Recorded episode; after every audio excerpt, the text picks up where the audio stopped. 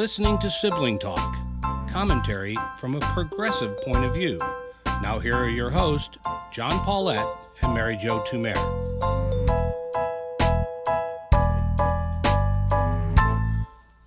Hello, I'm John Paulette. And I'm Mary Jo Tumer. Yeah, Mary, I, you know, a lot of our listeners know about us and about our family. Uh, there are nine siblings, nine children. I have four brothers. I have four sisters. Your count's a little, a little different. But I'd like to pose the possibility that we are kind of lead indicators of what's going on in this country. I call it the Paulette indicator. Is kind of a term, a term I made up for this. And I, am going to give you a couple quick ones on that. Uh, I was, of course, in Cleveland this weekend. It was so great. Uh, not all of our siblings. Some live in like Pennsylvania, Tennessee, and Michigan. Uh, but everybody in Cleveland, which is a substantial number, uh, were able to get together at your house. We've all been vaccinated. Uh, somehow, amazingly, we're getting of an age that we're able to leave our kids at home. So it was like the grown-ups, which was was cool. And we sat out back on the patio at your place, and we just had the best time. We laughed and roared and everything. And what I was thinking about that is we were kind of a sign of things to come that we're ready to move forward. We didn't wear masks. Uh, we thought it was appropriate. We're outside, all of that. And then I turn on television this morning, and Dr. Fauci seems to be indicating that that's where we're going to go in about another week. You're vaccinated, you're outdoors, no mask. Did, did you understand it all the same way? Well, I didn't hear that. So you you were the one who made that announcement to me. But I I did feel that way this weekend actually that it was like um, a window into things to come. So we went um, i had to go to a funeral saturday morning which you obviously and so people had masks on in the church and then there was a luncheon afterwards but you know, the one thing is when you're eating and drinking, the mask doesn't work. So, one of the things I've noticed, and then we went out to eat a couple of times, and we're eating indoors, which is just brand new.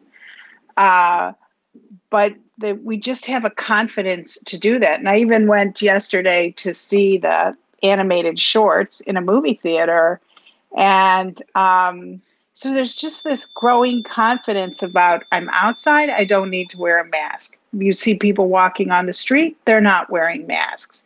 You go into a restaurant, you have the mask on for like, you know, the two minutes it takes you to get seated.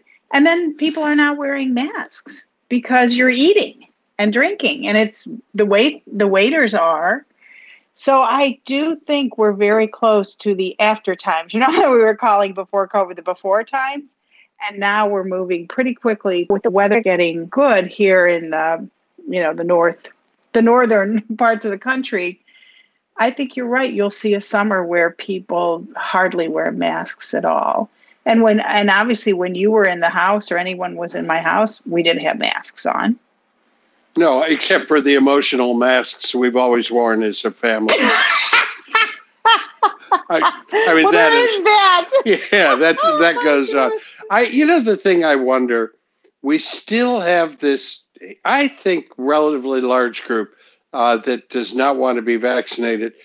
I wonder if seeing normalcy around them, uh, if seeing things open, things going back, uh, if that is going to motivate that group to say, okay, uh, that's the life we ought to get back to. And if being injected by a chip that Bill Gates created is the price for that, then let's do it. I, I don't know what's going to motivate them. And I'll tell you my concern with my own theory is I saw numbers last night, something extraordinary, like 90% of Democrats are getting vaccinated. Only like 8% say no, they won't. They're little. But man, that number is totally different for Republicans. So is that so tribal that even the evidence of the country reopening uh, around them, even the evidence of no deaths or, or bad things happening from it, will not motivate this tribal group? I'm not sure, John, because I think one, what you're saying that it's a kind of peer pressure as things start opening, um, baseball games, whatever it is, concerts. Um, I don't know whether Choir. people to be vaccinated, but there's certainly going to be um, an anti anti vaxxer thing going on. Like, well, why are you going? You're not vaccinated. But the other thing that's happening is that people who felt they were immune to it are getting sick. So there was an interesting article, I think it was in the Times, about Michigan and why has Michigan been so hard hit? Well, initially Detroit was very hard hit, if you remember. And then Governor Whitmer got out there and they had all kinds of restrictions, pushed back to her, go to the Supreme Court. She can't manage, uh, mandate masks. She can't close businesses down. That's been what's been going on with her for the last year. So the place where Michigan is really hurting right now is northern Michigan. And they were interviewing a guy who said, I just didn't believe it. I didn't believe it was serious. He gets the what he thinks is the flu. It turns out to be COVID. So they're in among group of folks, and this is not the first one of these stories I've heard. I've actually heard two personal stories here in Cleveland of people who were um, anti-vax Republicans who now are like, "Wow, I was stupid. I was wrong because I'm really sick now." So, in other words, we're going to we'll all be vaccinated. You know, what do they say? Like 75% of people over 65 years old are vaccinated now. So you've got most of the old people vaccinated. You're going to have all the Democratic, all the Democrats vaccinated, and most educated people are going to be vaccinated. So it's the second wave is going to be a different demographic. And will it then start to get not I don't think it's Dr. Fauci, I don't think it's you know Brad Paisley, I don't think any celebrity can do what individual stories, what anecdotes can do to say, listen, I got really sick. You need to get that vaccine. Maybe we don't like it, but we got to do it. And that may get the next group. The other thing I, I think, and you and I did talk about this a little bit a weekend, there are also just people who are lazy. You know, like they don't want to take a couple hours to go to get the shot, to wait 15 minutes, to get sick. Like, I don't want to get sick. We're not realizing they get much sicker with COVID. So those are the harder people to convince. And, you know, in New Orleans, they are giving the shot in the French Quarter a shot for a shot. So you get your vaccine and then they'll give you a shot of whiskey. That's great. That so it avoids uh, getting uh, COVID, uh, but encourages developing alcoholism. Correct, so but that's kind of a nice your, balance pick your poison, as yeah, they say. Yeah, I think that's right. And listen, uh, we began talking about the Paulette indicator, how our family shows the front line of what's going on. Uh, I had another big occasion over the weekend. Uh, I sold my house. Now I've sold a number of houses over uh, over my lifetime. I was in a business that kind of moved me around a little bit, and you know, for me, selling houses frequently was a matter of months. You know, it'd go on the market, you'd have an open house, uh, things would go on, and you'd be all excited. You got an offer. This past week, it went on the market on Thursday morning. By late Thursday afternoon, we already had the first the listing price. Uh, By the time we got to Friday at five o'clock. So remember, less than 48 hours, we had nine offers, all above listing price. And I accepted a contract on Friday night, again, less than 48 hours. Everybody had told me it was a seller's market. I never could have believed this. I mean, that was blistering fast. And I'm applying the PI, the Paulette indicator, uh, to, to just call our mind to the fact that among the many other effects of the COVID, that seems to be one that we have this blistering hot market, and, and it's, it's you know, our brother Rick used to say, "Wow, it sucks to be you, but it's great to be me." Well, it's kind of like that. It sucks to be a buyer, but it's great to be a seller right now. But you know, it's interesting on that housing market because there are a lot of reasons for that. One of which is, you know, I think your real estate agent told you, and our son Noah's looking for a house, so his agent's telling him there's just no inventory.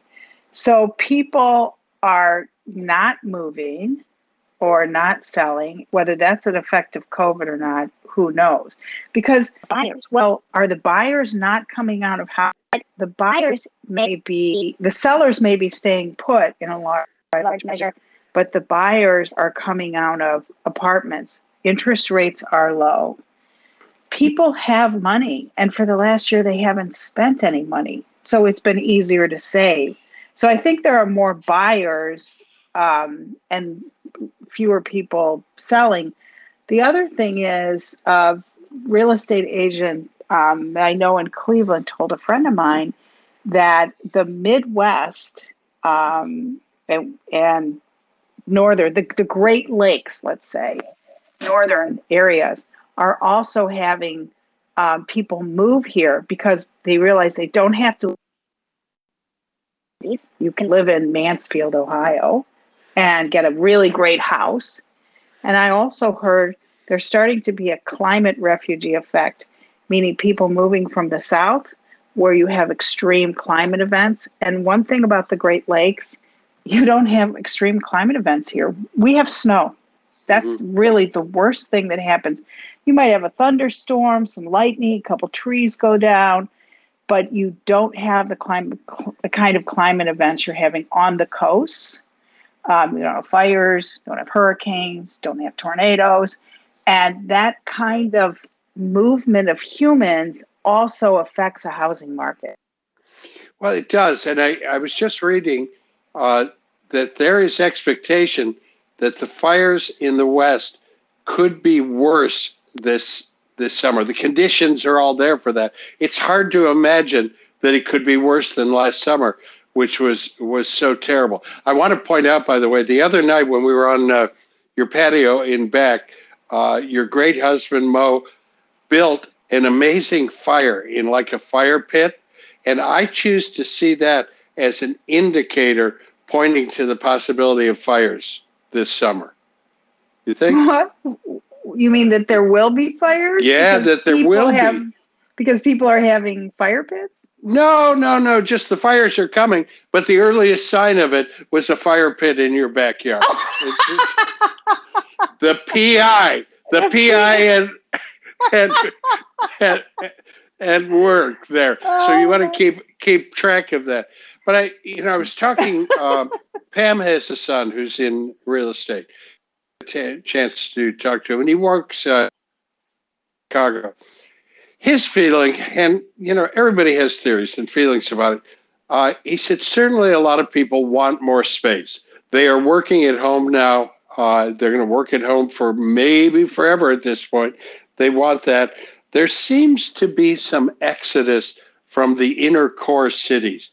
Uh, and the comment was made to me uh, uh, by a real estate agent that where the market is super hottest is kind of those near suburbs, which is Cleveland Heights, University Heights, but here it's Oak Park, Evanston, those kind of things. And they felt these were city dwellers. They want to get out of the city for a lot of reasons, expense, uh, space, and so forth. But they don't want to go out to the very far suburbs.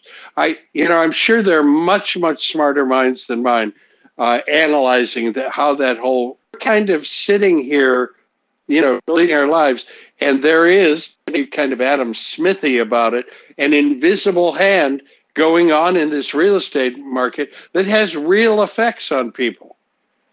So all I can say is from your mouth or whatever to God's ears or you know we live I live where we do in the Midwest on the Great Lakes, freshwater source, mild weather, I have a house in the inner ring suburbs, and I've always thought this is going to be the most desirable place to live I, going I forward.